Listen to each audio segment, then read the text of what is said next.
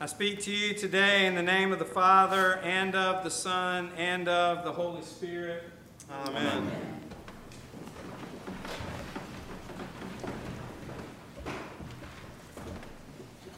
In our gospel lesson today, uh, we have a request, we have a sacrifice, and we have a promise a request, a sacrifice, and a promise. Uh, today we celebrate Christ the King Sunday. That's why the hangings are white and uh, the, the dossal is white. It is the last Sunday of the church year.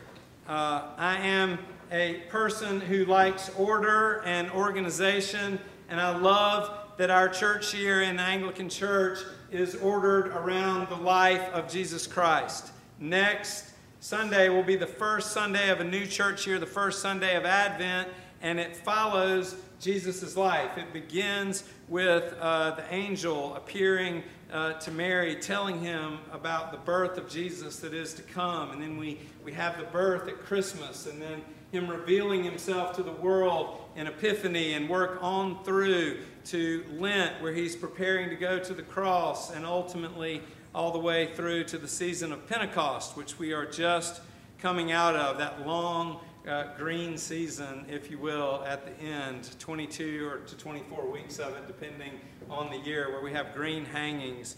But this is the last one, and it is the one where we celebrate uh, the kingship of Jesus Christ. Um, and that got me to thinking about what kingship is and what Christ's kingship means and what it looks like in the world and in our lives.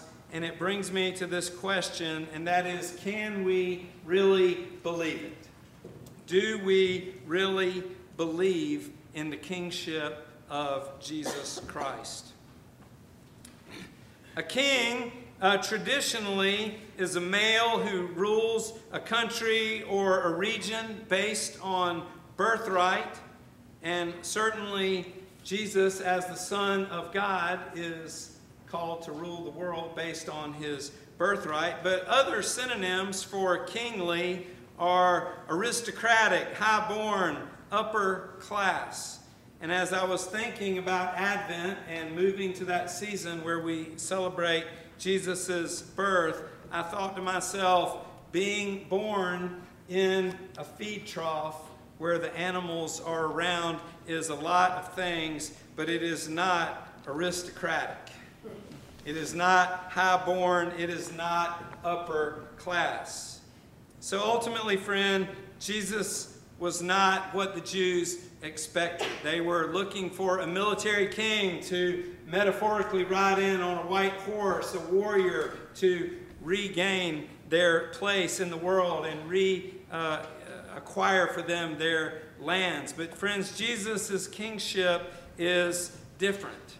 It is different from what the world calls us to or what we think of when we think of kingship, and it is different from what the people of Jerusalem were looking for.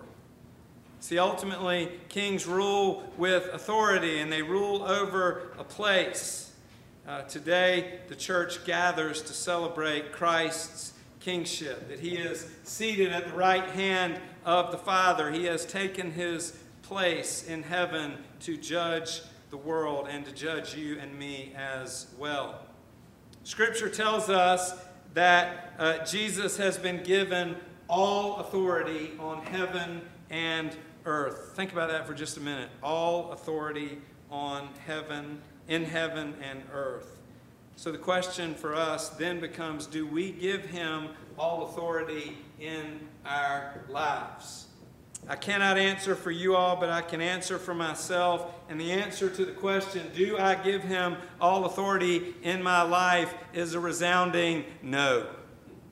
I do not. I give him limited authority in limited areas at limited times when it's convenient for me when I need something, when I'm praying for a friend who's sick, when I'm overwhelmed with work, when I'm struggling in my marriage, when I'm worried about my children. At that point, I reach out to God and ask Him for His help and for His authority. Anybody who's a parent understands this. I don't remember who said it, but I think it's a wise uh, adage, the, the old saying uh, for anyone who has children you're only as happy as your unhappiest child. Do we give him authority? So, anyway, I was thinking about this idea of kingship and that it's largely lost much of, much of its meaning in today's world, and particularly in America just the idea of the word king, I was thinking what came to my mind immediately, and I'm ashamed to admit that uh, what came to my mind is people whose nicknames are the king. I thought about Elvis. I thought about other people that we call the king. Uh, as the son of a coach, I immediately go to sports figures, and I thought about King LeBron James, the great basketball player. I thought, thought about Arnold Palmer, who was called the king. I used to go to the practice round at the Masters with my dad, and I had a sticker on my shirt one time that said Arnie's Army. I was part of the army of that king as a 10 year old kid. And uh, as a, a, a redneck from Fort Mill, South Carolina, and a firm lover of all that is PD, I couldn't think about uh, kingship without thinking of NASCAR and Richard Petty, King. Darlington, too tough to tame. So then, what does kingship mean for us? Look with me, if you will, at today's gospel because we have a different version of it. We have Jesus hanging on the cross. It's in your Pew Bible on page 1124, but also in your service bulletin. But Corey started a verse early because I asked him to the very first thing that Jesus does or says when he's hanging on the cross, he's just been crucified one verse before, and he says, Father, forgive them, for they know not what they do. The King of Kings and Lord of Lords has been nailed to a piece of wood by Roman soldiers, and his first act post beginning of the crucifixion is to ask his heavenly Father to forgive them, for they know not what they do. I like to think and I trust and hope that he says that same prayer for you and for me daily. Father, forgive them, for they know not what they do. We fall short. His earthly life, Jesus ending in humiliation and shame on the cross. This is the kingship that we worship and that we acknowledge today on Christ the King Sunday. So, as I said earlier, there's the request, there's the sacrifice, and there's the promise. The request that Jesus makes Father, forgive them, for they know not what they do, looking for forgiveness for the world. There's the sacrifice, Jesus dying on the cross, mocked by one thief and acknowledged as king by the other thief.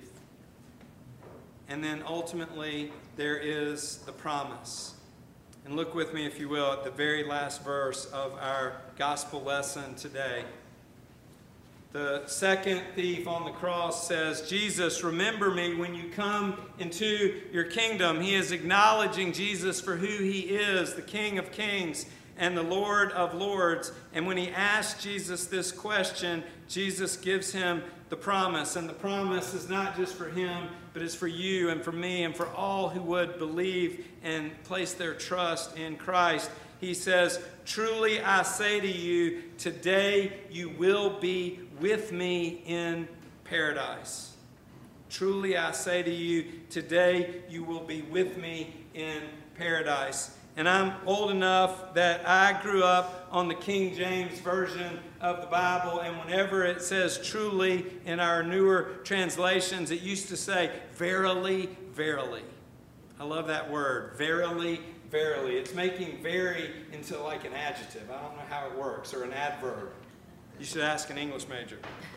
But verily, verily, this is important. This matters. It is very important. Verily, verily, I say to you, Today you will be with me in paradise. And this word, these two words, with me, that is the promise that Jesus makes, that we will be with him and we will be with those who have gone before. Earlier this week, I bumped into a member of our parish, uh, Betty Fowler, who recently lost her mother, and she was back to being the same old Betty, cheerful, exuberant. I said, How are you doing? She said, I'm doing great.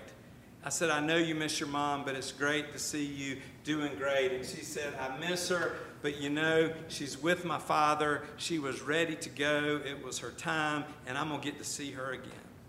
And she said it with all of the conviction and truth that I would say, I'm going to lunch this afternoon with my wife. It's the truth, and she believes it.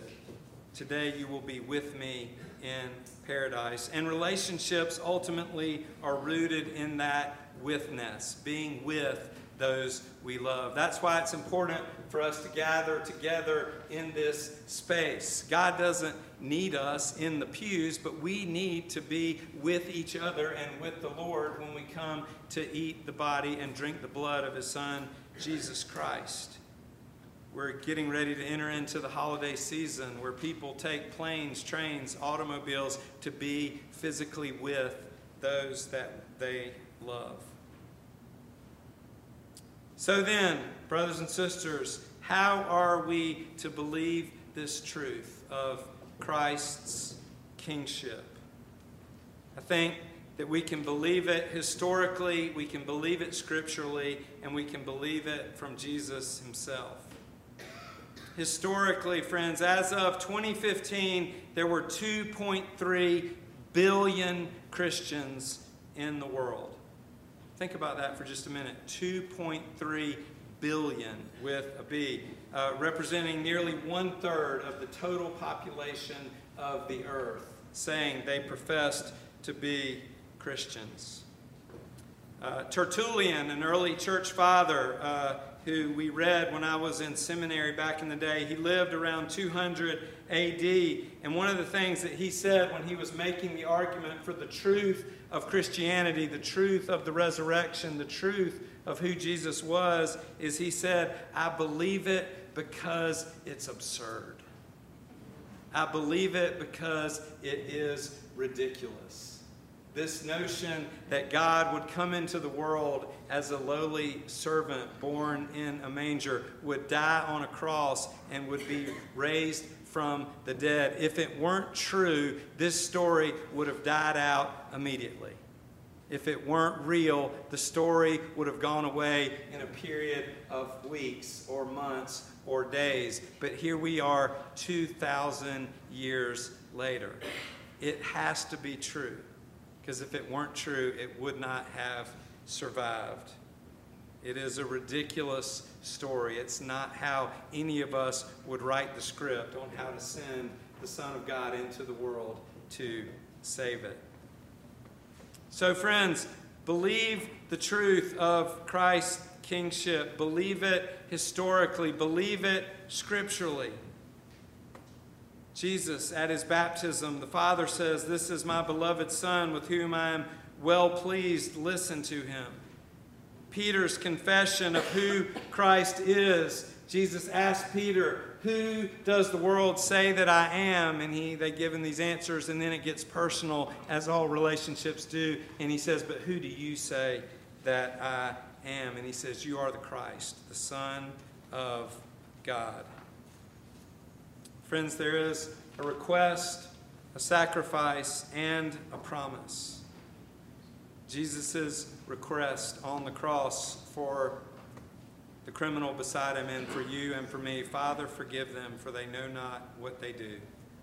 Jesus' sacrifice on the cross for you and I and for all who would believe 2.3 billion Christians in the world today.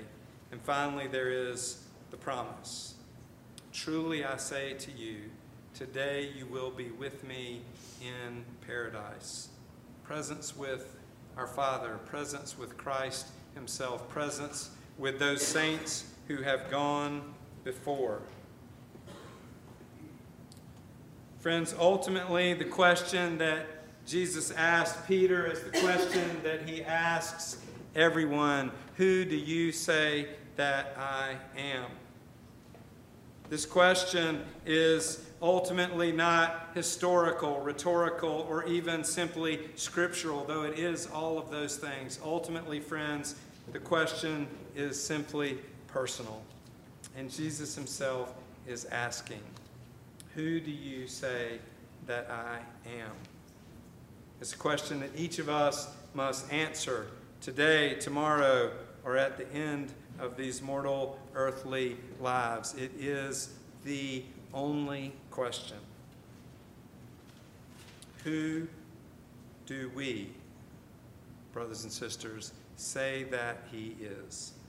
This Jesus Christ, the King of kings and the Lord of lords, is asking you and me today, Who do you say that I am? In the name of the Father, and of the Son, and of the Holy Spirit. Amen.